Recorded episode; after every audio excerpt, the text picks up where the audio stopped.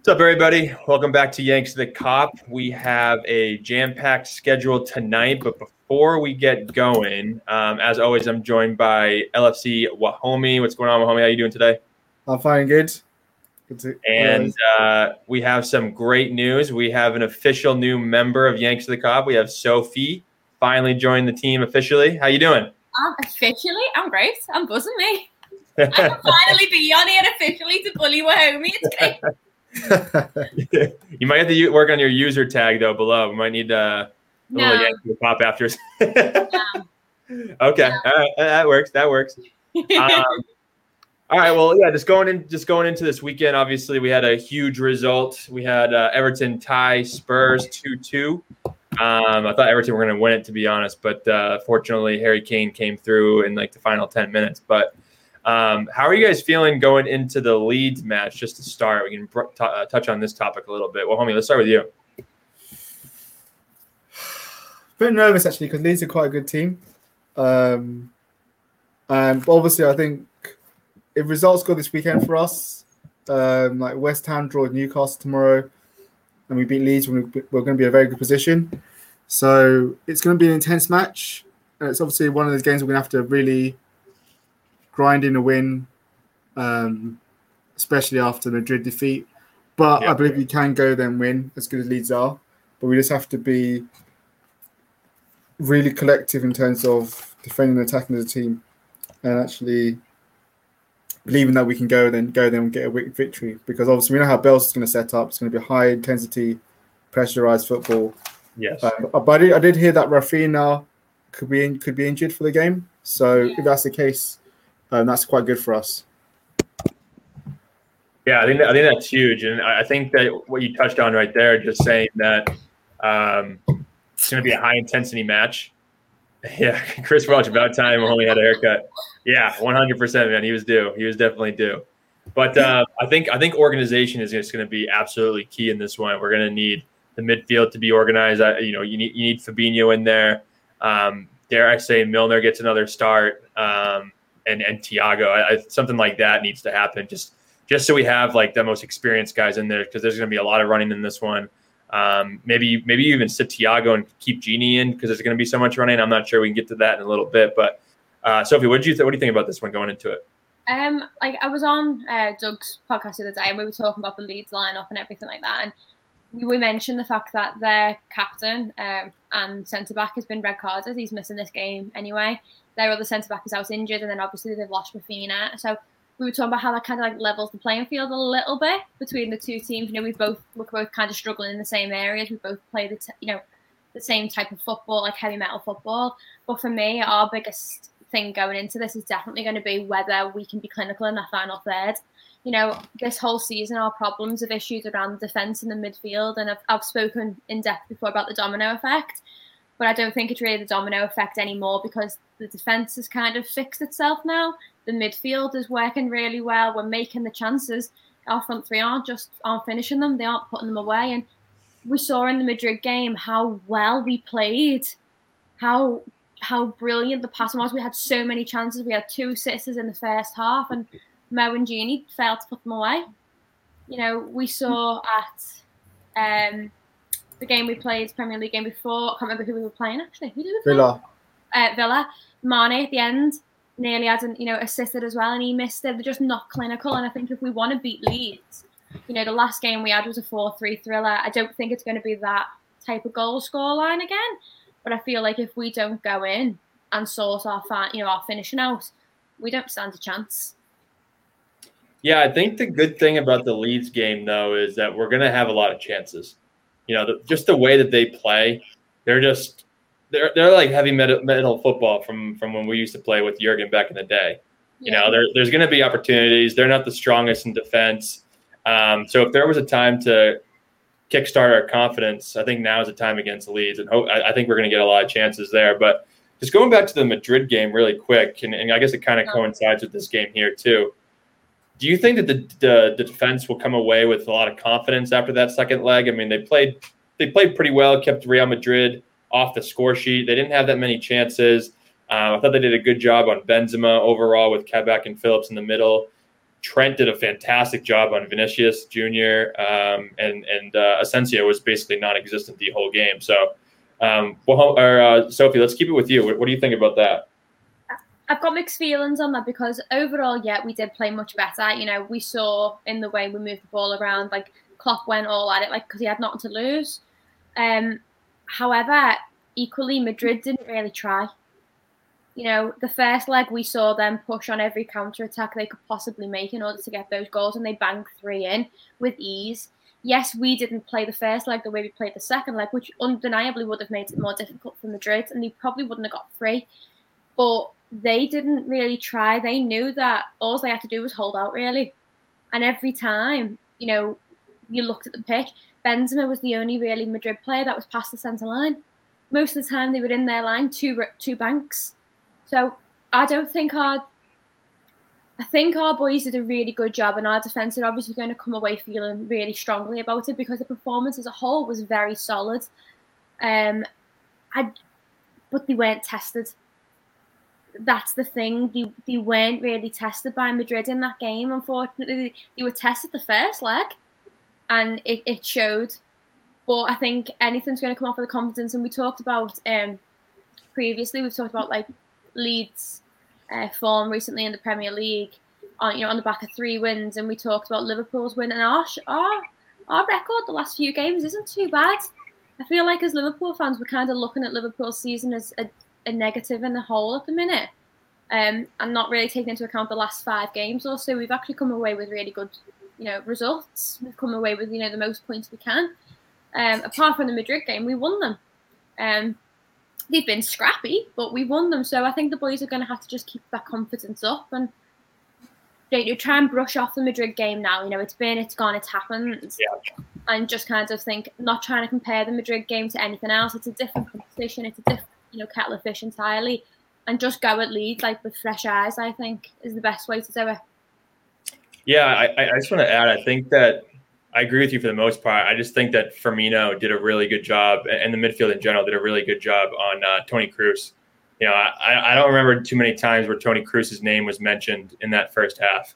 Um, he didn't have much time in the ball. He was constantly pressured. I think Milner bodied him a couple times with his, his physicality. So uh, you know, stuff like that was was stuff that was missing in the first leg. 100. percent He was given much too much time on the ball. Um, but what, well, homie, what do you what do you think about everything that Sophie and I just said? Do you do you agree with that, or um, what are your thoughts? Yeah, I do think I do think it is true that I don't think I don't think Madrid played as, as if they did in the first leg because they did they you know although I think they knew that you know obviously one of our big issues obviously is, is the low block so yeah. that's obviously they set up the low block um, and they obviously set up just to potentially counter attack. But I don't think they okay, went in that game the second leg thinking that they need to attack us or go all out and attack. So I don't think overall that you know as good as our defense did play, I don't think they were properly tested. I don't think Madrid went in that game thinking, okay, look, we need to t- be open as they were in the first leg.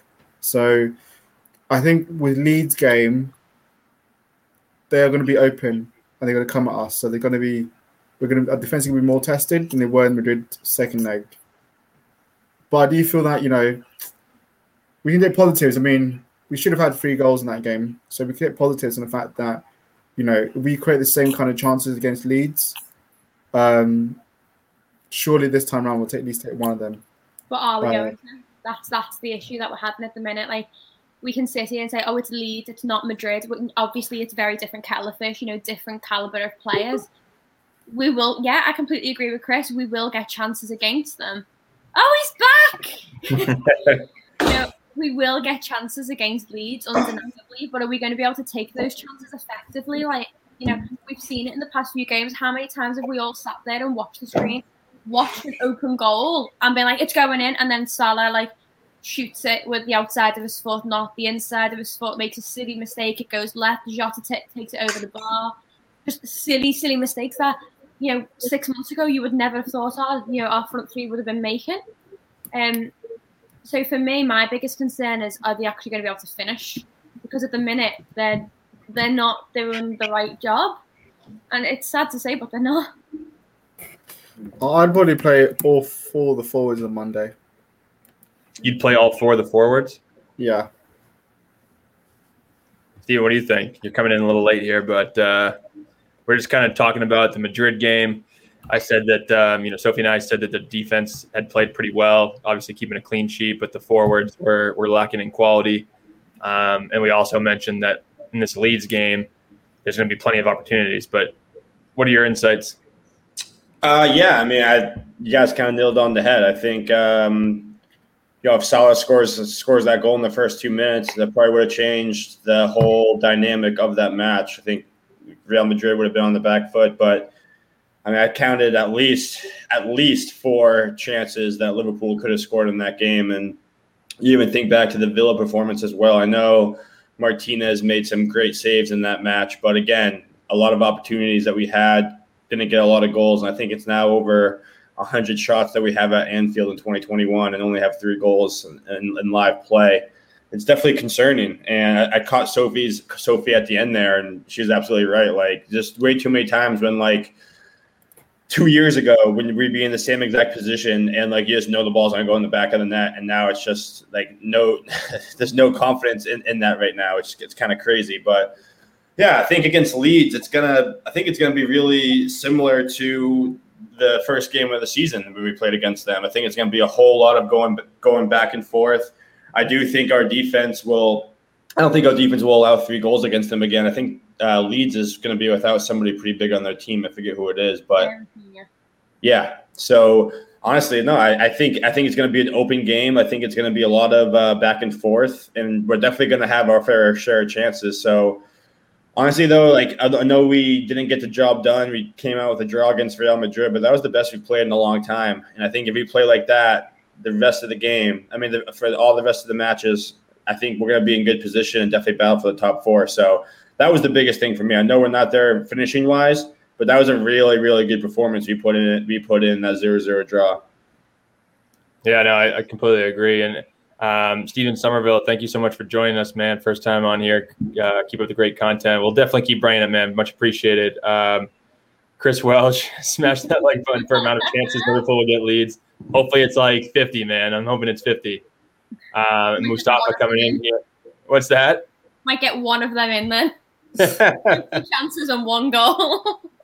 yeah, Mustafa's coming in saying I'm praying that we get that Champions League spot. Yeah, I think it's it's up for the taking, we'll see what happens this weekend with with West Ham and Newcastle and, and Chelsea as well. But um, what do you guys think? There was a lot of fallout after this game, um, a lot of criticism for the players, but especially with Gini Wijnaldum. Obviously, he's been a uh, quite the contentious topic over the past season. You know, a lot of fans want him out. He's going to be likely leaving anyway, and he's been subject to a lot of criticism throughout each game, but after this one, there was a lot of terrible things being said about him, racist racist comments included. Um, obviously, we don't condone that kind of stuff here on Yanks the Kop, but what is going on with Twitter, guys? I mean, what are your opinions on all of this? Like, we can yeah. just touch on it briefly, but what what needs to change? You know, you're seeing Jordan Henderson come out, and he's allowing um, a social media company to kind of take over his all of his social media accounts and try to spread um, uh, you know, I, I, don't know the word I'm looking for, but like positive vibes regarding, you know, ra- racist abuse and stuff like that. So, w- what are your thoughts on all this, you guys? Yeah, uh, I'll, I'll kind of take this first if that's cool with you guys. Um, b- before I jump into that too, I, am sorry I was late, but I really wanted to say, you know, obviously everyone here, you know, especially Sophie who lives right in town, you know, all of our thoughts, prayers eh, are with everybody who is impacted by the Hillsborough tragedy uh, 32 years ago. Um, obviously we, we all know what happened. You know, I actually watched a video uh, of like of the live shot of all that happening. It's so cringeworthy, and I was really happy to see so many rival fans come out in support of us too. You know, the the ninety nine percent of you who said positive vibes, we really appreciate that. You know, the one percent may be louder at times, but we know that doesn't reflect your fan base, and we all appreciate you guys there. But uh, yeah, when it comes to the Gini Wijnaldum stuff, absolutely disgusting you know, Klopp's come out and said like, you know, especially if you're a Liverpool supporter and you're doing that stuff, you're not a Liverpool supporter. You're not a, you're not a true one. Honestly, I think the only way it's ever going to stop is, is is if the social media companies themselves are held responsible because right now they're not, so they don't really care. It's it's driving more traffic on their platforms. And until they get held with a financially responsible, legally responsible, anything like that, nothing's going to change. That that's the that's the thing that really needs to happen. And it's it's a it's a shame that these companies are making millions and millions of dollars and can't even, you know, go out of their way to ban people permanently. Like you can easily track IP addresses. You, you can know who is associated no matter how many accounts they make. And you always see it too. It's always coming from those people who are hiding behind a Twitter avatar that's not even their real picture. It's always the same those same people. Yeah. Um, so until, unfortunately, in my opinion, until the social media companies do uh, take responsibility themselves, nothing's ever going to change. My, my thing is just real quick before you guys jump in is that um, in terms of social media, I think yeah, there clearly needs to be change there, and hopefully there will be. I'm not going to count. Um, I'm not going to rely on them too heavily though. What I think that needs to happen is once fans return, you know, you've seen these things with with fans in the stadiums too. If it happens in the stadium like that, whether it's you know in the Italian league, it happens all the time. Like you know, I think last year was Napoli and several other teams as well. But if it does happen, that team should be docked points. You know, just stuff like that that just needs to really impact. You know, just to just for them to understand that there's actually consequences when you when you say things like that. It's just absolutely ridiculous that there aren't any. Um, and just going to the chat real quick before I get to you guys. J Doc said it's easy to say shit behind the scenes. Completely agree. Um, Chris Welch, constructive uh, criticism is fine for any player, but race abuse and online abuse oversteps the mark. You're a disgusting human being if you do that. Um, what do you guys think? Well, homie, let's go to you. Yeah, I mean, I think it's it's disgusting. Like, you know, Tyrone Mings also just posted today, like, he shared in tweet on Instagram, like the daily abuse he gets. Um, I think I, I echo what, what, you know, come what Steven's saying, the fact that you know social media accounts need to be held accountable. But I think it also comes from like the government. Like the government doesn't really care to really to really stop it. You know, like you know, and and that's where it's, it's systemic issue comes from this whole racism thing. You know, because until the government starts, you know, making it as a priority to eradicate from society, um, and then holding big corporations accountable, then nothing's going to be a change. Yeah. So until you know, and also, I think it's probably with social media. Maybe they need to like, I don't know the way some you know maybe verif- have verifications of people who have Twitter accounts. I don't know how, how, how possible that is, but you know, should verification because the problem is it's not as easy as um So it's very hard to stop these anonymous accounts, and that's the issue. You know, because yeah. all they do is they'll just create another one. If when you report one, they just create another one. So that's the issue. And it's most of the times as well, you find it's like some little kid is like 14, 15 that's doing it. Um, and I think apparently the one that was that abused Tyrone Mings got exposed. I saw on Instagram, and they found it some 14 year old kid. So it's like um, no, as, as Steve said, they're always hiding behind, and Avi's never there in photo. So I don't know how to really stop it, but it's just it's disgusting the fact that you know, you know that every time when a footballer has a bad game, you know, regardless of whatever color, gender, religion, whatever it is, that that has, something like that has to get brought into. You know, why can't you just focus on their performance and their ability on the pitch? Yeah. You know what, the gender, the race, has nothing to do with it. So you know, but I think like I said until something's done what, what like overall society, I don't think you're going to real real change it. And you know, the FA and on the UEFA and FIFA, they the punishments are a joke. Like you know, if you're a fan, you're racist at a stadium, you get a lifetime ban. If you're a player, you get ten match ban. It's a joke. So you know, until overall something's done, I don't think anything's going to change. Unfortunately. Yeah, the fact that uh, Kamara from Rangers got what did he get suspended for three games? That's just ridiculous. The fact that they allowed that is absolutely ridiculous in my opinion. But, but Sophie, let's go to you. What do you think? Um, I think everything that you just said is pretty much covered. You know, the repercussions in regards to social media and the government response. So I'm not going to like rehash the same things, the same points that have been made. But just taking it back to Gini himself, you know, because this is the issue that you know we are facing as you know Liverpool fans at the minute. You know, Klopp came out like you said before, Stephen, and said that you know, if you're a Liverpool fan, you know, and you say these things, then you're not a Liverpool fan. And as somebody from the city, you know, I know it was nearly a decade ago, but in 2012, we were the, you know, the capital of culture. Our city is so inclusive of everybody, race, religion, gender. It doesn't matter.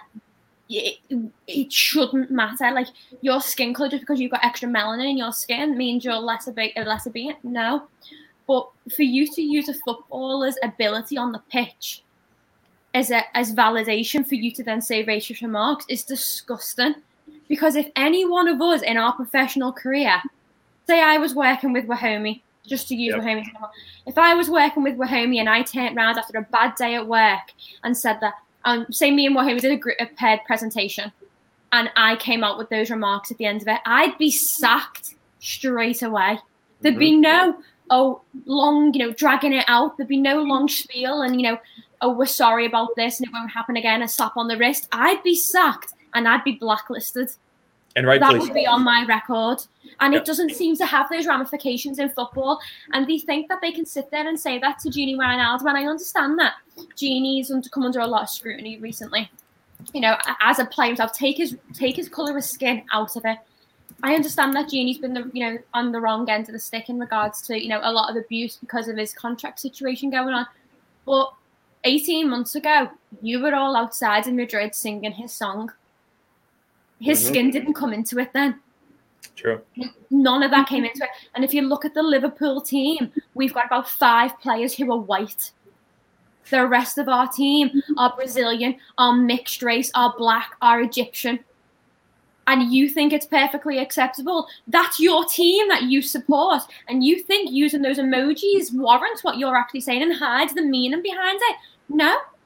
It's racism and you don't accept it in any other sport of the world. So why is football and the football world accepting it? And they go, oh, well, footballers just kind of have to put up with it. Well, no, they shouldn't because they go to work. It just so happens that they're celebrities in a sense. But if you went and, you know, went to a Kanye West concert and racially abused him at his concert, you'd be escorted out within seconds. And you would not be allowed back in, and you would probably be given criminal charges for it. You would leave in an ambulance. Yeah, Kanye West would probably knock it out, like. But Yeah. you know, the, these fans or so-called fans, if you can even call them that, just seem to think that they're an anonymous person, and it's not the case. You know, everything comes out in the wash. Everything comes to light at the end of the day. But what you know, these people, and I understand that they are, you know, the majority of them are 16 or younger. They're very young. They're very immature. People who don't really understand the consequences of their actions and what they say online. But everything they say online leaves a digital footprint.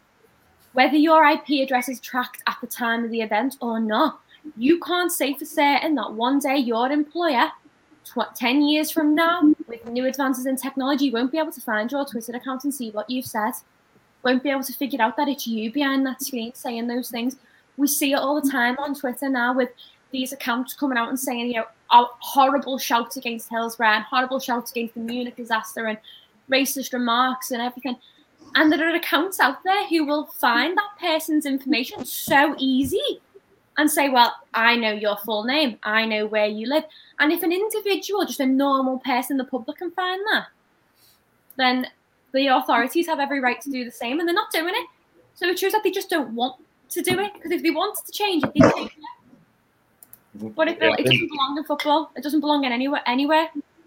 Yeah, I think that's um, I think that's beautifully said, Sophie. I think you said that absolutely perfectly. Um, I want to get to the chat real quick. J Doc said that social media is extremely hard to censor. IPs are easy to change. Alt accounts, I can't blame them. Yeah, I mean, I think they are somewhat to blame, though. I think that, like Wahomey said, there needs to be some sort of authentication or, or you know something along those lines, something that needs to change and make these keyboard warriors actually have a face on on these social media networks. Um, Eve, thanks for coming back again, Eve. Uh, pleasure to have you. She said that um, until there are legitimate repercussions for uh, abuse online, it'll sadly continue. Yeah, that's I completely agree with that. Um, Chris Welch said, I constructively criticize our players if they have a bad performance, but I don't overstep the mark by abusing. I still bloody love and support them because I because they play for the club. Yeah, of course, and that's that's the way it should be. Mhm. Um, 1892. Welcome back, guys. Thanks for joining us. Wahomey with a fresh trim. You know it. Stevie has a fresh trim as well. I'm just waiting for Wahomey to start doing this. Like, he's had so many compliments on his hair. yeah. John John Moore came in um, and said that don't care what age they are. I have two young ch- young children.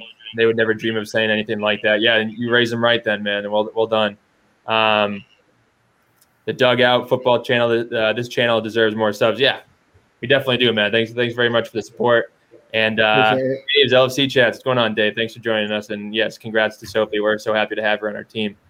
But uh, let's get back to football now. Um, I, I, I do want to just mention really quickly, or ask this question really quickly. Um, we've been talking on Yanks of the Kop how there's been somewhat of a slow buildup with the um, lack of Virgil Van Dijk, with the lack of Joe Gomez, Joel Matip, um, and that transition from getting the ball from the defense up to the forwards takes a pretty long time. And that's, I think, one of our main issues with uh, a low block whenever we come against it. But what are your guys' thoughts on this? Um, I mean, obviously, I think that that's what Thiago was brought in for, and we haven't seen him much recently. Um, do you think that we need to utilize him more? Do you think he needs more time? Um, are you concerned with the buildup? Just what are some of your your responses here? Let's start with uh, let's start with Wahome. Yeah, I think I think overall, you know, the one thing we're missing, you know, a lot of times when we're, when we're playing like a low block, is someone to switch the play. And that's what we were so good at. You know, obviously when we had Virgil Gomez or Matip, they could switch the play. They could put the ball out wide to the flanks, or they could play the ball faster, get the ball the ball further into, bring the ball forward and get the ball into midfield. Yes, and I guess the attack more. But now, obviously, our build-up play, you know, obviously there's limitations with obviously what Kabak and Phillips can do. You know, obviously they've done as well as they can do, um, but obviously they, you know, the limitations of the fact that obviously they can't do the switch of play, or they don't, maybe they don't have confidence enough in themselves to do it, so they, they, play more safe passes. Um, but also, I think also midfield, I don't think the midfield's taking much risks in terms of the passes they're making. You know, um, so we're not seeing sometimes quick football, um, and it's very slow build up. You know, so obviously it makes it easier for the opposition to defend against you because you know if you're not moving the ball fast enough, which we which we were very good at previously doing, where we tire out the opposition because we're just passing it really quickly, it makes it easier for them and comfortable for them to defend. So I do feel it is a it is a concern, but I don't think it's something we're going to be able to solve now um, until the summer, until next season. Um, but it, I do think it is a concern. I do think it is why we have struggled in certain games um, yeah. when we played the bottom teams because we don't move the ball quickly enough. We move it very slow in midfield and in defence, and it makes it more harder for us to create chances and score goals. So I do think it is a concern, but it's nothing we can really solve now. Because um, even if you put Thiago in there, it's going to be difficult because I, I, you know, I think even with him, you know, the team's not playing that well overall, and obviously even even him, like when he came against Madrid, he was shocking in that second half. Um, I think also didn't help the fact that Fabinho went back into into, into defense, so that also affected him. Um, and then I think obviously when Milner went off, he was the only one that's been physical, getting Madrid's face, so we lost that intensity. So I do feel that um, that doesn't help because obviously when F- Fabinho's not midfield, Thiago has to take on more defensive stuff and has to do more. Um, right. So I do think that affected him, but at the same time, he could have done. He should have still done more. Um, but I do feel that overall, um, we're not taking enough risks overall as a team. You know, realistically, um, and until we have, you know, I remember I think it was Arteta who said that Liverpool was so difficult to defend against when we had Van Dijk and Gomez because they could do that switch ball over over the top that just completely bypass the press, and we don't have that right now, and that affects the team. Yeah. What do you think, Sophie? I, I completely agree with Wahome, you know, but for me, Thiago, when we signed Thiago, we signed him with a fully fit team. We signed him with a, you know, a, a jigsaw puzzle piece that fit perfectly in the team that we had. And obviously, we've been absolutely decimated by you know injuries this season. And I know people say you can't keep blaming injuries, but there was that Man City extra, whatever channel they are. Um, they put out a tweet earlier today saying that you know, mm. Liverpool are 22 points behind City so far this season. And at some point, you can't blame injuries. It's not a valid excuse. And I well, hang on a minute. When you were 25 points behind us last season with Laporte injured for 107 days, that was your valid reason. Our centre backs alone have missed 607 consecutive days combined. They've wow. missed three seasons worth of football between the three of them due to career, possibly career ends and injuries in the case of Virgil van Dijk. You know, obviously he is going to come back, but, you know, they are season ends and injuries. So we have not been fortunate at all, and it's not a vi- it's not an excuse. It's a viable reason why we've struggled so much, you know. But with Thiago he was brought in, like I said, as that perfect little jigsaw piece to you know fill the you know fill the missing piece in, and he hasn't been able to do that. And we say that Thiago was brought in to be our creative player, you know, and switch the play, but he's not able to do that at the minute because if he does that role, he exposes so many other elements that aren't there because we don't have Virgil and we don't have Gomez in there. We are not going to see the Thiago we signed from Bayern until those boys are back next season. And we can sit here and we can say, what can our boys do now for the next six games? But at the end of the day, we've got six games of a very shit season left. Now, for me personally, I'm just sitting here going, right, get your heads down, grind out the results you can, and just call this season what it is. Get top four and go again next year when everyone's back because I am done with this season. I am done with the criticism and I am done with the abuse and I am done with the negativity, not just for Liverpool, for every team. It's been a horrible season. You know, we put a lot of pressure on this season as football fans because of Project Restart. You know, when football was suspended, we were all gutted. When football came back, we were so excited. We put so much emphasis on our need for football that we've kind of put too much expectations on the players across the league, not Good just. Liverpool. And I think all the players are feeling that pressure because it's the normal pressure of the Premier League and then that added extra pressure. And I think Thiago has felt it tremendously because, like I said, he was signed with very, very high expectations from Liverpool fans. We expected so much of him, and then he got injured in the derby. Then he's come back from injury, and he's not been what we expected. But what can you expect when everything around you has got upside down jigsaw pieces that don't fit right now? You can't do it until you solve the problem, and the problem can't be solved until you've got a fully fit squad ready to go again next season it's it, you can't you can't do it. And I think Thiago's getting a lot of hate, and a lot of our players are getting hate. And you know, Wahome rightly said then that when Milner came off, we, oh, my light's just gone off. Sorry. it was like, shut up, Sophie, there's enough of you now. Fucking hell. That's right. First show, first show. night, night. um, but you know, like Wahome said, rather than Ben laughing at me, you know, Wahome rightly said then before, you know, the team's not itself. You know, when Milner came off, we lost that intensity. When Fabinho dropped back, we lost that intensity. In a normal season, we wouldn't do that. You know, this is not a normal season. And for me, at this point, like I said before, it's literally just a case of put on the yes, someone please clip that and send that. Like someone screen record that. Please just put your heads down, work together as a unit as a team. Don't worry about being a standout player. Don't worry about Ballon d'Or. Don't worry about top goal scorer and golden boot. Don't worry about any personal accolades this season. Just work together as a unit. Grind out results the way we used to when Liverpool were struggling for Europa. Go back to our roots and just fight for top four because that's all we need for next year. Next year is a fresh start with all the boys back, and then we'll just show everybody what we're worth. But yeah. for now, just fucking do something. just please do something. No, Everyone's like going off fucking hell. Chris Welsh. This show is just going to be very interesting from here on out. Not just this episode, all shows going forward. Like, holy shit. It's fun. I'm not um, back no more. I quit. one and done. She's one and done.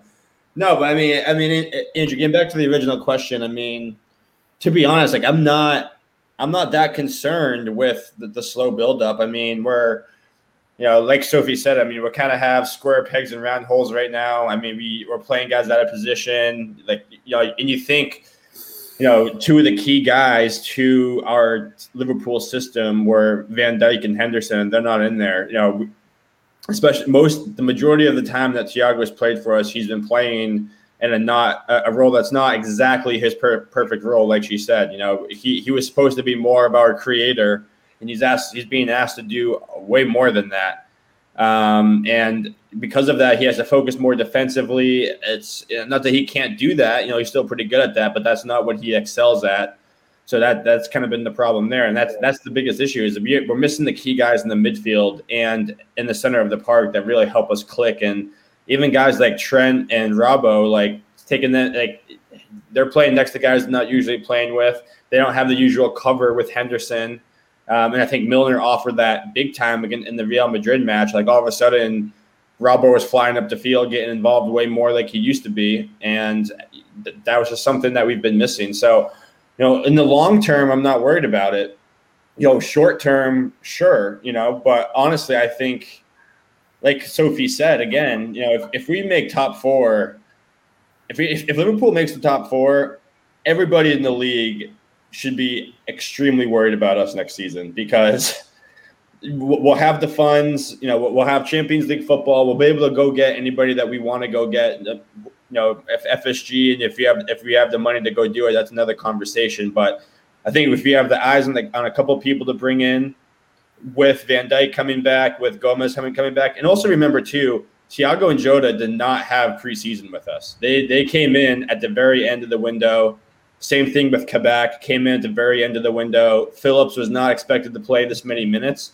So we don't look like the same Liverpool team because we're not the same Liverpool team. So long term, I'm not worried about it. It's just can we win? Was it six out of the last seven games that we have here? I, I think we can. And and when you look at the matchups that the other teams have, I'm not too concerned about it in the long run. I think we're going to be fine.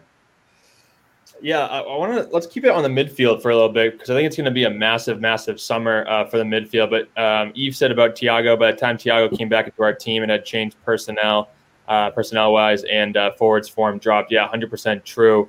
Um, Mustafa had a good point here. Naby Keita would be so good in Serie I think he'd be good in Serie A. I think he'd be good in the French league, and I think he'd be good in the uh, in the back in the Bundesliga. But I think he's still going to be given another chance in uh, in the Premier League. But we'll see.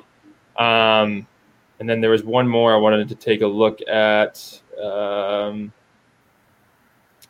not sure where it went, but what do you guys think? What's going to happen uh, over the over this summer? I mean, who who are we going to keep realistically? Not who you think we should keep. Who do you think that we will realistically keep, and who do you think that will likely sell? Um, in in, our, in only our midfield. And well, homie, I want to start with you. Oh boy. Um, I think Jimmy's definitely Oh, here we go, Mr. Negative. Let's get Upamecano into midfield. Shush. Shush. Don't Oh. shush me! Oh! Oh! Did he just shush me? He did. Took your line. We might have to have a shush. We might have to have a shush button too, instead of a heart, instead of a Can hot get a take. shush button, please? We just hit button. As I was saying, I think Gini's gone. Regardless of what people saying, I think he's definitely gone.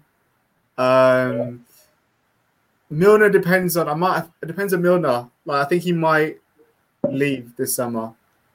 Um, but it depends. I would love Milner to stay and get take a coaching job with us, but I, so would I. But I think he might go. yeah, he still Um, thinks he can play. But yeah, keep going. I don't. I would. I would prefer preferably sell Ox and Keita. I'd sell them both, but I don't think Klopp's going to sell both. So I think he's going to sell one of them only.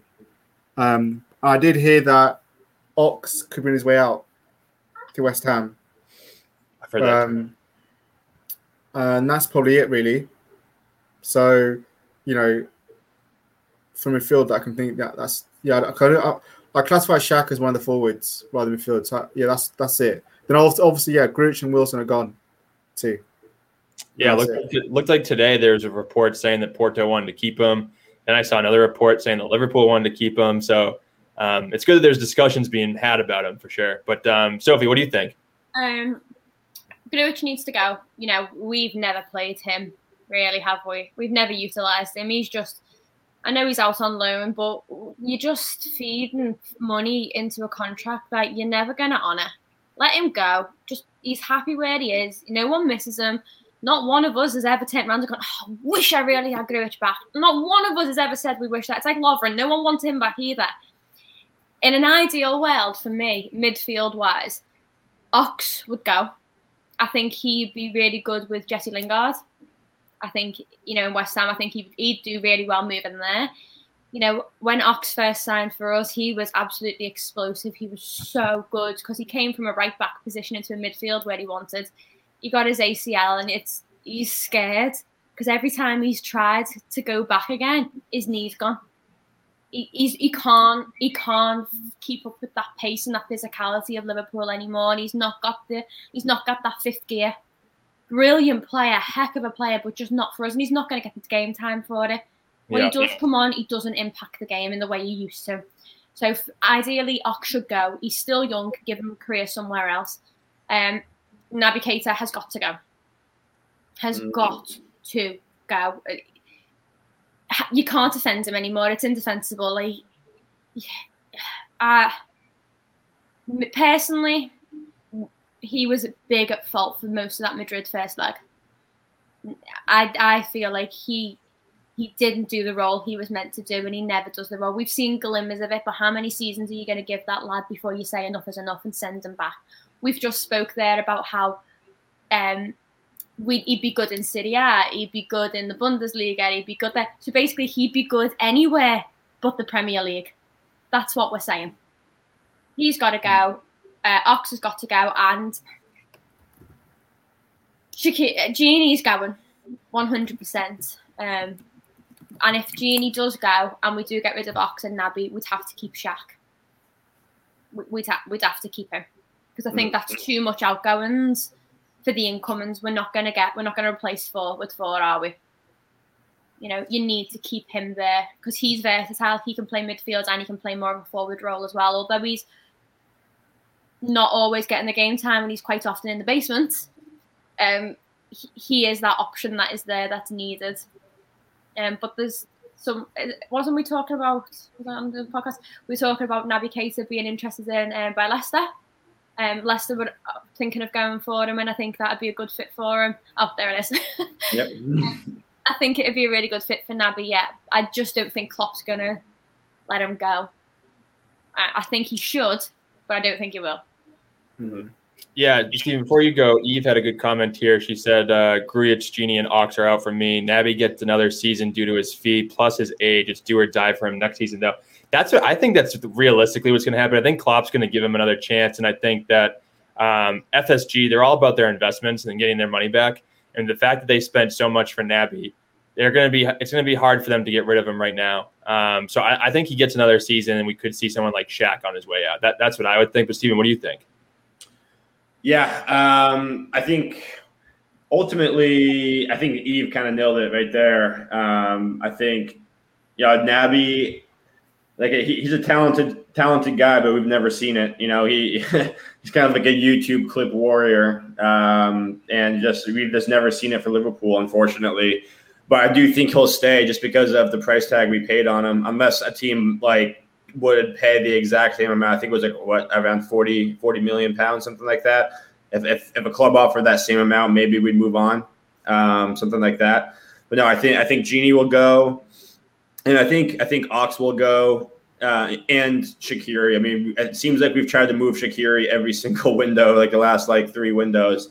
Um, but I think a guy like Milner, I, I think he'll stay uh, for one more season, and I also think that it'll be beneficial to have him there. You know, you hear guys like Curtis Jones talk about how Milner's really pushed them in training and really Yeah. helped them become a better tra- a player in training. So even if it's not in a coaching role yet, I know I, I hope he does stick around and because you know he he's not a guy who's going to complain about not playing, and he, he's just a good locker room guy. And when it comes to Ox, he's been very unlucky with the injuries, but also he doesn't like he doesn't really fit into any sort of perfect position. You know, he, he he's not a winger, and he's not. Oh, he's also like in the attacking mid role. He's really only good when there's a ton of space. Like I don't remember him really taking a guy one on one in a tight space and beating them. It's really when he has pace, when he has space to run, is when he's dangerous. So I just don't think that his skill set really aligns with how we how we play tactically. So I think he'd be going. I think Gini would be going honestly, I'd like to see Keita go because he's never available, and like, and I'd also would just like to see Curtis Jones get more opportunity because I think he's been he's Yeah. been he's been good this season, and that was something I actually wanted to ask you guys, like the, the team about is like, you know, he seemed to get on a stretch of playing really good, and now we haven't seen him at all in like the last like what month and a half, two months, like. You think there's just something going on there, or do you think he's just not in Klopp, that Klopp's like trust circle yet for the big matches? For I think me, Um, no, you shush. For me, I think Jones isn't being played right now because he's still got a lot of time to develop. He's got all preseason, he's got next season to show his worth. If Gini goes, Jones steps right into that role for me. You know, he takes that place. But for right now, where we are with the season, where we are in the league, now is not a time to start, you know, embed embedding someone's new shoes into a team. Like you know, it was okay at the start when we had, you know, like we had Hendo, we had our captain, we had Virgil, we had Gomez, we had our solid players. We don't have our solid players right now. And I think it would be very foolish to try and embed a new young lad into that team at such a critical point because you know what will happen. We've talked before about social media and the abuse of players. If you put Jones in that midfield and he makes one fucking mistake, he is getting absolutely railroaded for it he will not survive it. They will cripple him. You know, he is a very young lad. He hasn't felt the brunt of the abuse yet. Not not the way the Premier League players do. Um, so I think we need to just kind of keep him on the back burner until next season, and then really kickstart his development again. Because and originally, I do think that was Klopp's plan for this season was to really kickstart his career, but things have derailed that. And for right now, you've got to look at the bigger picture he's got a long time to go. He's what 18, 19, 19, 20, something like that. He's still very young, early 20s. You know, he's got plenty of time still. He's going nowhere. Um, you know, another six games isn't going to kill him. It's really, really not going to kill him right now. But um, just before we move on, I just want to go back to what Eve said about Naby, um, where the club will want to play him to get the money back. Um, I I appreciate what you what you're, you're thinking. I understand the thought pattern. You know, we paid 48 million for Naby Keita. We expected more from him. We are never going to get that money back. We are never going to recoup that money back. You know, he was worth 48 million. His his stock has gone woofed. Regardless of whether he has a stellar season next year, we're not going to make that money back. We might get near it, but we're not going to break it back. Let's look at Virgil's profit. I was looking at um, the injury stats earlier between the two clubs. That's where I got 607 from. Virgil's profit was 90 million. He was valued at 90 million on the market before his injury. He's now dropped 30 million for just being injured. Yeah. One, one injury. He's devalued 30 million. And I know it's a different quality of player, but Naby Keita was never a Virgil. Was was never near that quality, and he was, you know, quite expensive we are never going to recoup that money back. And if he goes another season with really poor form, his stock plummets even more. Now, if I, I'm not a football manager, I'm not in the financial part of Liverpool, but I'd be sat there going and going, we've got a player here who's got talent undeniably, who the Bundesliga will take back because they know what he can do in their league. I know he can't do it in the Premier League. I know I'm losing money. Every day he's with us, I'm losing more and more and more money. I'd be cashing in while I could, knowing that I've got Curtis Jones waiting in the wings, knowing that I've got development, that I've got my eye on other players. I've got Thiago who I've just brought in. I've got Bobby who could be a rev- uh, revolutionised into a 10 role. I'm thinking strategically going, I'll get rid of him now. That's what I would personally do. But again, I, I, I don't own I don't own Liverpool Football Club, do I? yeah, be great if I did. right? Yeah, you'd be making some big bucks there. No, that's for sure. Um, but to get to some things in the chat here, Stephen Somerville, one of our new guests here. Uh, my birthday's this week. I hope I don't want Liverpool to let me down. Losing can potentially be our top four race done. First of all, happy early birthday, my friend, and thanks for checking out the podcast. And uh, the team won't let you down. They know it's your birthday. They're not going to let you down at all. Uh, but a couple other thoughts here on people going out. Our, our friend over at Dugout, um, if you guys haven't checked out his channel, he does great work there, so go check it out. Adrian, uh, Adrian gone, Rhys loan, Matip sold, Gini gone, Keita unsure, Ox sold, Shaqiri sold, already sold. That'd be a lot of money that we would potentially be able to spend on some good players there. There is a lot, a lot of outbounds. I mean, I hope a guy like Origi, Shaqiri, Ox, you know, and, and you know, I don't want Gini to leave, but sounds like he's out the door. Uh, I think those guys would be really, really good. Uh, Chris Welch here. That'd be Keita Liverpool career over as injury prone. Yeah, exactly right. This is a really good point here. The squad's getting older. Changes need to happen before it's too late. Yeah, that, I think that's the big thing too. Is we need to get some good, talented guys in those in those you know 25 and under to come in who can make an impact right away because the team is getting uh, really old. Uh, dugout could also see Ben Davies. I forgot he existed. He is Casper the Ghost for sure. Uh, He's poor guy. the basement. He's buried underneath the basement. Jeez. he's buried underneath the basement that Tsimikas is in. That's for sure. Um, but any any other good co- comments here? Uh, Zane here. uh, This is something that we've talked about all the time. We need an attacking mid, somebody who can go out and score goals. But Homer, you want to comment on this because I know this is one of your favorite topics. Oh, fucking hell, here we go. Uh, it is, but I just I just don't think um we're gonna get it solved this summer. I just I just don't think it. But I do feel like for me, one of the big things we're, we're lacking from midfield is like someone who can score goals. You know, because you can see straight away now, like if the strikers are struggling, you know, so if you know the ones who really score for us nowadays, Jota and Salah, and if both of them don't score, realistically, no one else scores. Because Mane's been in shocking form. Bobby's rarely scores. It doesn't look like he's going to score nowadays. So we need someone else to score goals. You know, and I, and I look to you know, I look at Man United. They got Fernandes, City got De Bruyne, Foden, uh, Gundogan. Um, you know, Bayern got Goretzka, Kimmich. So you know, a lot of these teams have people who score goals. Um, you know, even even Madrid had Casemiro. He scored like I think 12 goals this season. So we need someone who can score goals from midfield. It's the one thing we're missing. But I just don't think we're going to solve that this summer. Much I'd love it. I'd love Aouar, but I just don't think we're going to, we're going to solve it with him because I don't think the money's going to be there for that. And I think we're going to replace Gini with a like for like rather than getting an attacking player. Um, well, I think we probably need two midfielders, but I just don't think we're going to get two midfielders.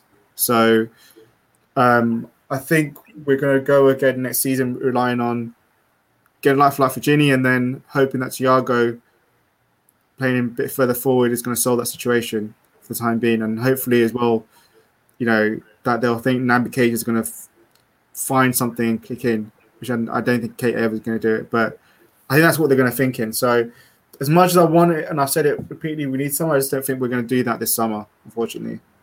Um, Yeah. so, but I think it's a matter of concern the fact that we do we are relying on the strikers for goals, and there is a lack of goals and creativity. You know, I'd love for us. I can't remember the last time we had someone who's getting like loads of goals and assists from midfield. Maybe Gerrard when he was there. The last time we had that. Maybe actually no, Meireles was getting goals and assists um, before he sold him to Chelsea.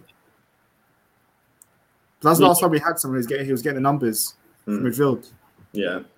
What do you think, Andrew?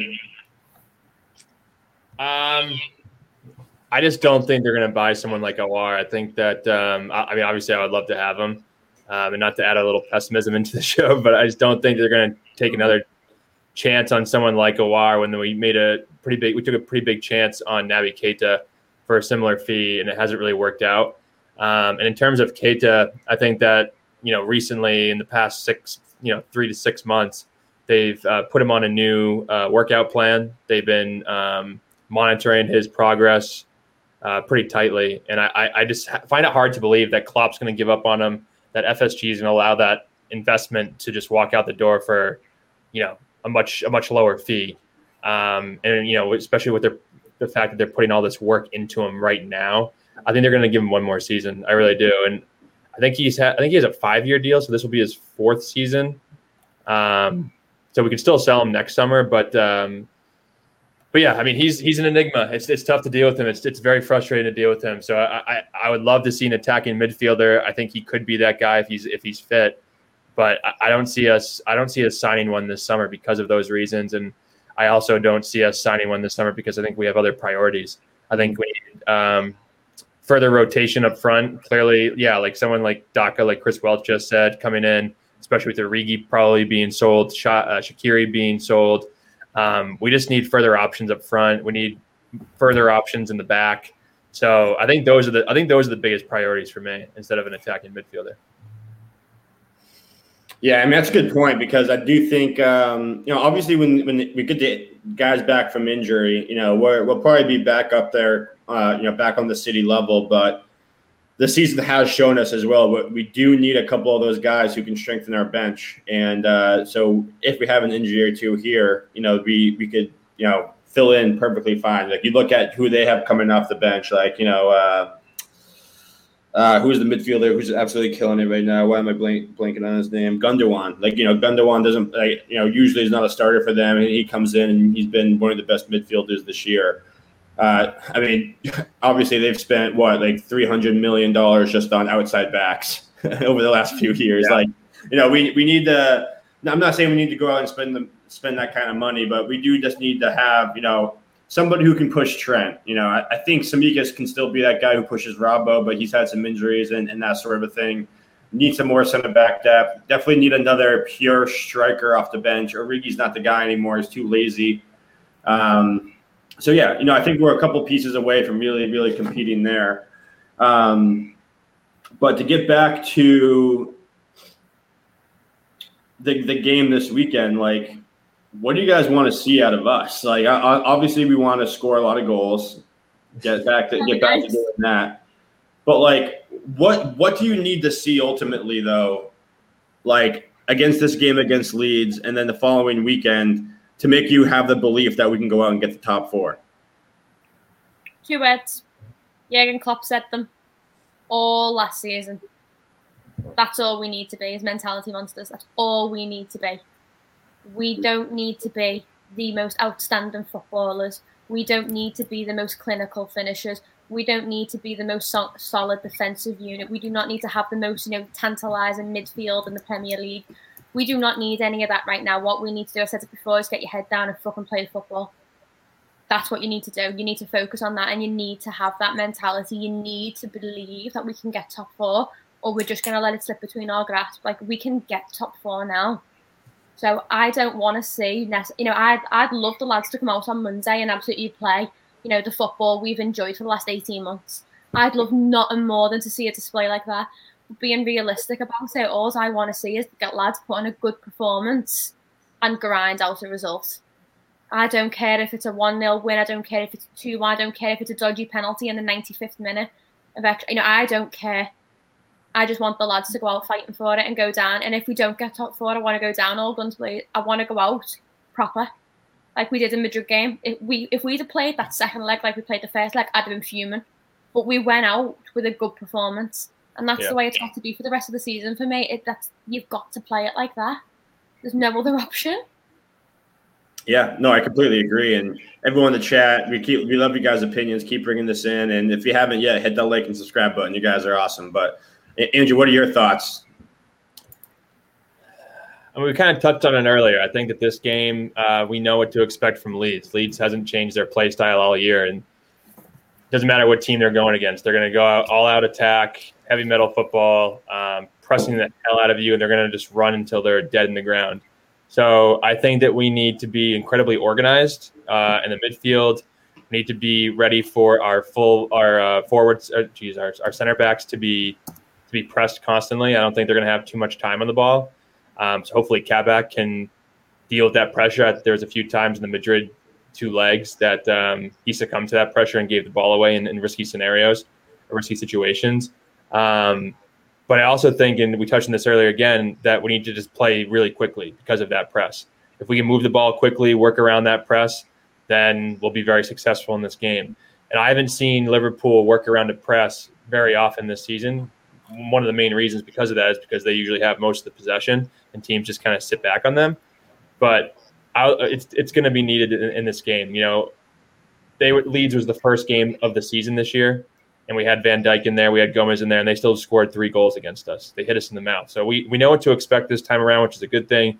But we still have somewhat inexperienced center backs that like to play a high line. So it's going to be a dangerous game. It really is. So we need to we need to be on our toes. We need to be ready for anything. We need to be ready for a physical battle. Um, it's not just gonna, you know, you know, Leeds I think are on 45 points and we're on 52. So Leeds, you know, Leeds wins this one. They they still have motivation to make Europe. They really do. Mm-hmm. That's how crazy of a season that we're in right now. So I just think we need we need to be really up for this one. I know we just lost to Madrid. We can't be feeling bad for ourselves. We need to get going and start building momentum for the top four if we want to make Champions League next year. Yeah, no, that's a good point. And I want to get there's two good points here in the chat I wanted to get to. First of all, Uh, Zane, I saw you say uh, saw you say that your birthday was on the Real Madrid 0-0 draw. So happy belated birthday to you, my friend, and thanks for checking us out. But at this point here, I wanted to get your opinions on this. And uh, Wahome, I'll start with you. Mane on the bench is a priority, or Klopp's commitment to other players is questionable. Still, I can't understand the Minamino treatment. So, what are your thoughts on that? Because obviously, you know, Mane hasn't been his usual self this year as of late. So, I mean, do you kind of agree with that assessment that he needs to get benched? And like, if he doesn't, you're kind of questioning Klopp's tactics a little bit.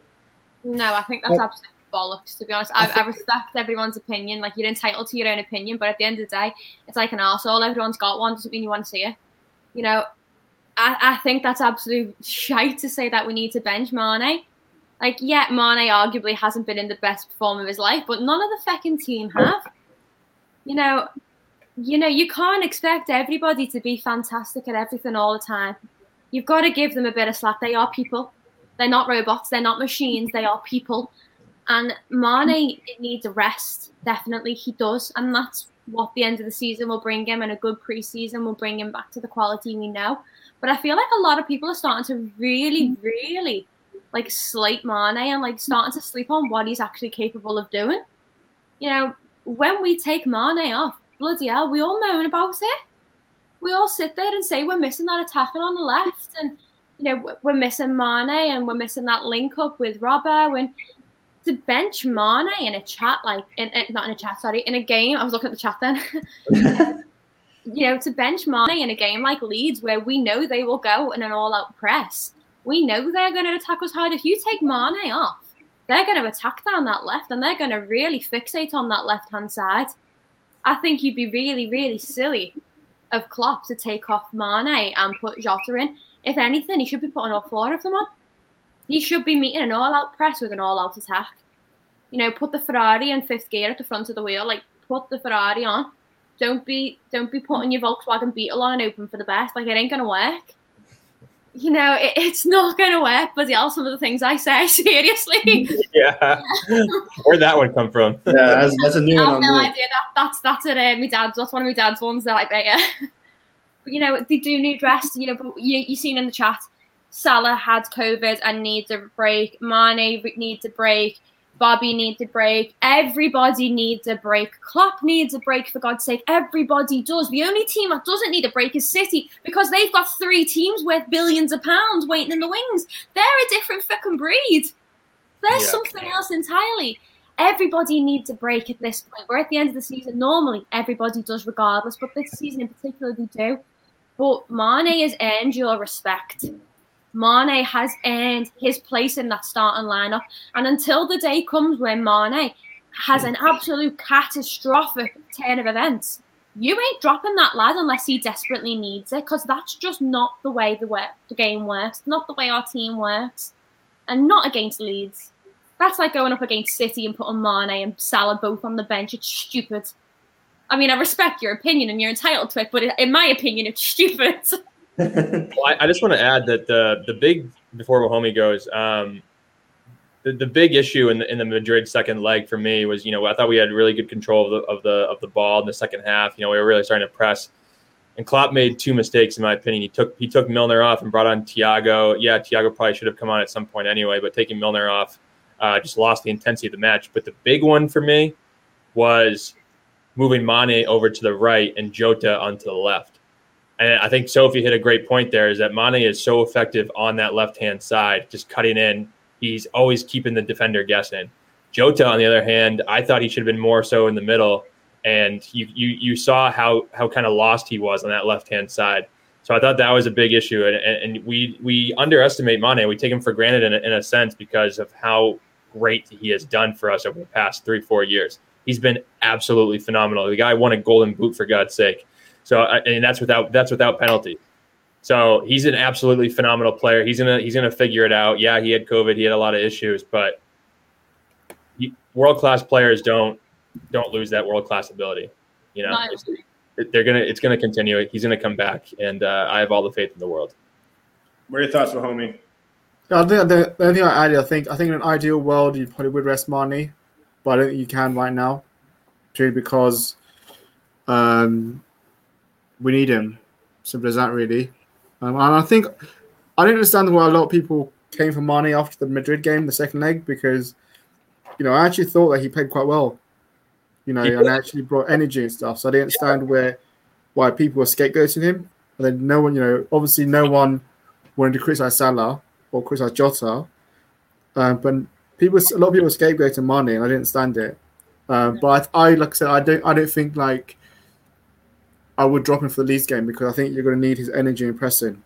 So, um, so for me, no, I wouldn't, I wouldn't rest him for that game. I'd definitely play him.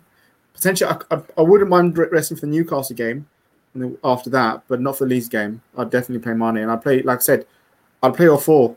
So, um, and you know, obviously, as people have said before, Mane just needs a rest in the summer. Yeah. Um, you know, because I, I, I, can't. I think I think he's played like I saw. I think it's like 140 games or something without a rest, proper rest.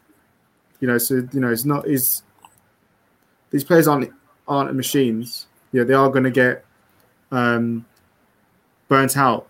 So you know, like a lot of players, Mane, Gini, Bobby, they're all playing for the red. So of course, it's not going to be performing at his optimum best.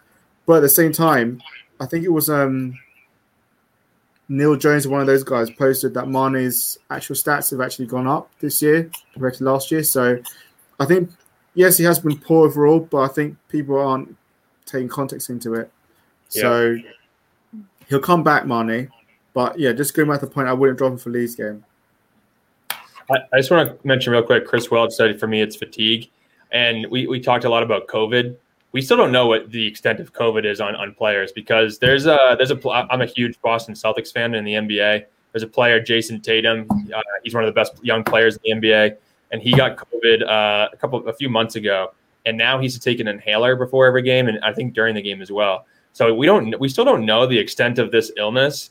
It could be it, it could have you know massive cardiovascular issues. We, we don't we don't really know. So the fact that Mane uh, got it um, and his form dropped. I mean, maybe maybe it's a coincidence, maybe it isn't, but I think there's still a lot to learn from this.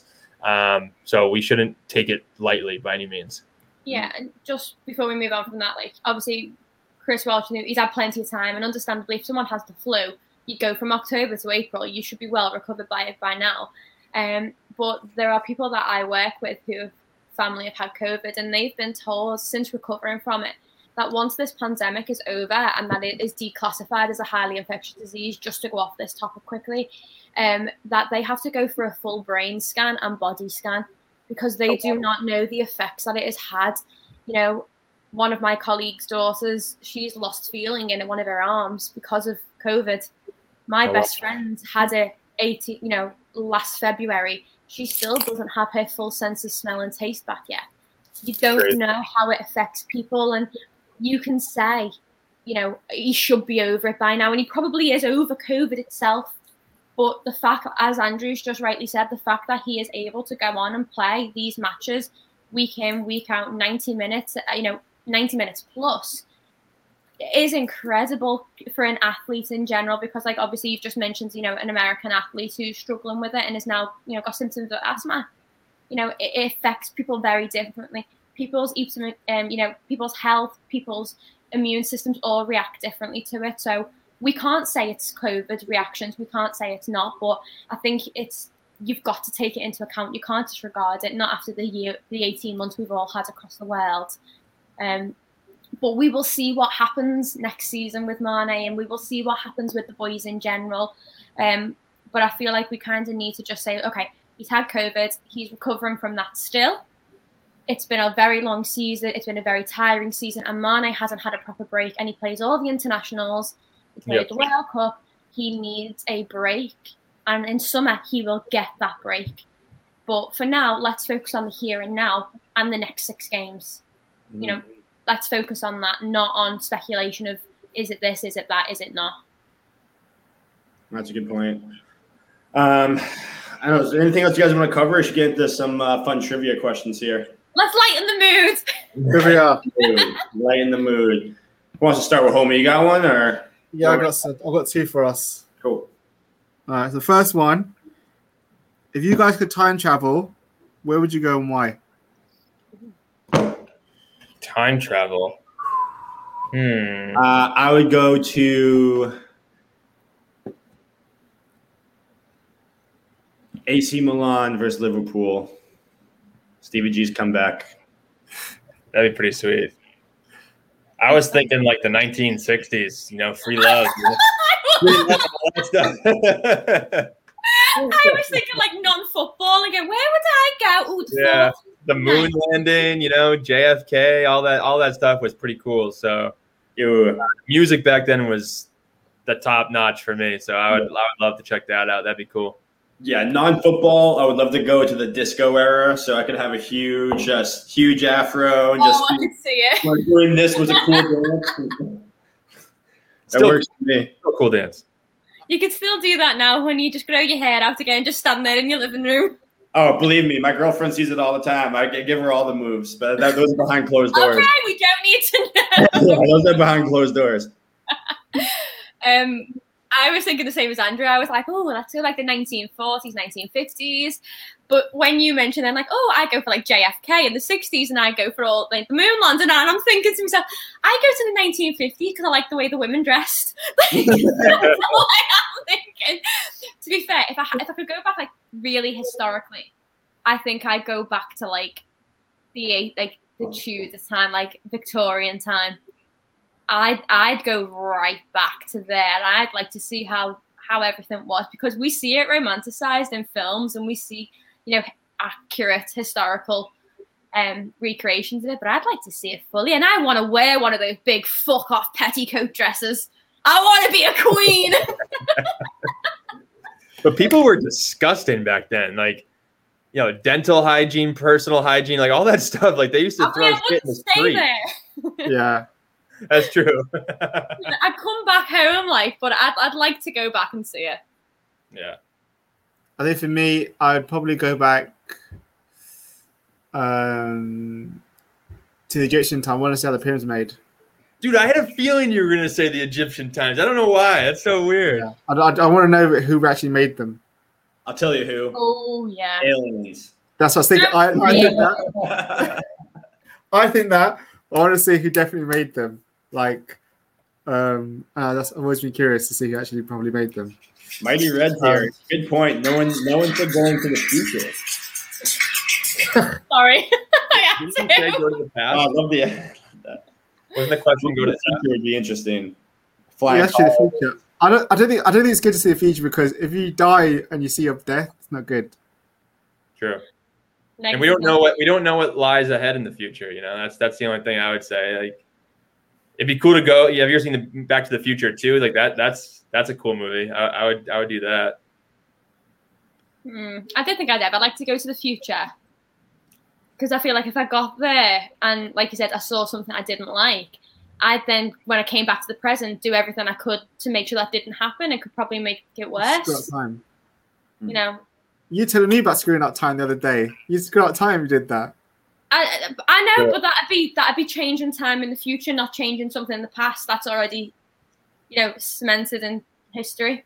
You know, because like if I went back to like the Victorian time and like stabbed, you know, Queen Victoria and suddenly became Queen, things would be very very different now. You know, we'd Oh, have a no. statue in Liverpool oh, yeah. of Queen Yeah. Sophie, not Queen Victoria. I'd do something weird. I'd go back and give them iPhones and see what they did with them. If see if if if they're the wizard or something. Well, it's, funny, it's like it's like it's like hot tub time machine. I don't know if you, if you guys have seen that movie before, where they go back in time and then they invent. Oh, hey, so, hey, come on in, Arsenal fan. That's okay. Arsenal's having a tough season. It's all right. Go get Um, one. Uh, the next one, the next one, um, is if you had to pick a film that you get trapped in a replay over and over again, what film would you pick, and why? Ooh. so, like, you go into the movie. Yeah, you go to the movie, but it's stuck on replay, so the whole film gets, gets replayed over and over again, but you're stuck in that land of the film. Well, so the nerd in me would have to be like, I want to be like Luke Skywalker and like Star Wars, or like Aragorn and Lord of the Rings. Like, something like that would be sick. Like imagine being Aragorn and just being like a badass motherfucker, and you start just you're the king of Gondor. Like, nah, no, that'd, that'd be pretty wild. Chill, dude. Chill. Chill. so he wants to be in the seventies, but he also wants to be in like Aragorn. Make your mind up, honey. Which one do you want to be? It'd just be cool. I would. I would probably say Forrest Gump.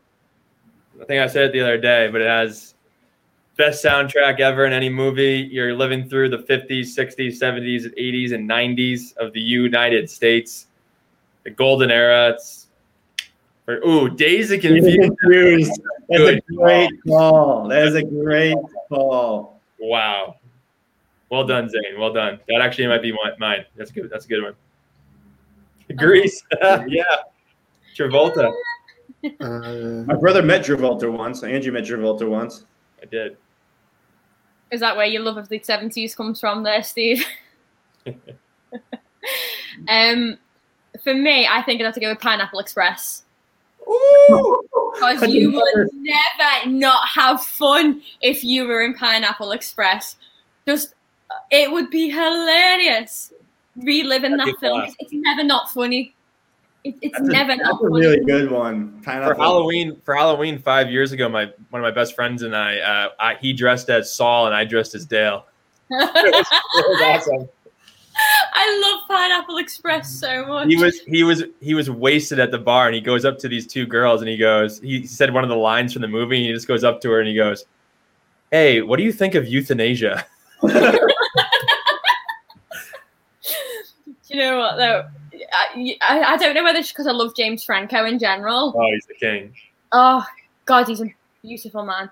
But I, I, that film would be f- f- like brilliant forever. You could you could do that forever. I think I think for, I think for me, I'd probably go fantasy. Um, and because it was my favorite film when I was growing up as a kid, uh, Lion, the Witch and the Wardrobe. Oh, that'd be cool. Yeah, That'd just, be I don't cool. know. I don't, I don't like Aslan. Hang on with that one. Yeah. Maybe That's all he wants. He just wants to ride Aslan. So many words. walk into a new world. Like that would that would be pretty cool too. That's why that's why I said Lord of the Rings. Like Yeah, you just get hammered off wine. Like you can you can smoke Longbottom Leaf and kill, kill orcs. Like yeah, we're cool. mi- mine's better. You get to smoke a lot, and you just get to put someone's head through drywall. You throw your phone at a tree because you think you're being trapped. Come back as Jude Law. oh my god, that's, That's all amazing. I had. Unless, unless anyone's unless anyone in the chat's got a good good fun question, that's all I had. Well, unless anyone else got anyone else got something. Oh, that's so good. I think that's a good way to end it. Yeah, I think I think that's a good one. I think it's a good way to end it there. But this was a lot of fun. Appreciate you guys hanging on with us until the uh, with my technical issues at the beginning. But great episode one with our new contributor here, Sophie. It's going to be a lot of fun going forwards here. Uh, a lot of laughs, a lot of shushing. It's going to be, it's gonna be We great. need a shush button. We do need a shush We're going to create a nice shush button for us, and that's going to be good. But uh, everyone in the chat, we really appreciate you guys. This was another fire episode. You guys brought some great questions, great comments. We really appreciate you all. Tell your friends, and if you haven't yet, hit that like and subscribe button. We're on the road to 500. Keep growing every episode. We appreciate it. Helps us bring on some bigger guests and helps more Liverpool fans see the channel. So we super appreciate it. Hit that like and subscribe button. We'll be back Sunday for the pre-match for the Leeds match on Sun- on Monday. So until then, enjoy your weekend, stay safe and healthy, and up the Reds, everyone. Take care. See you guys. All right. Bye.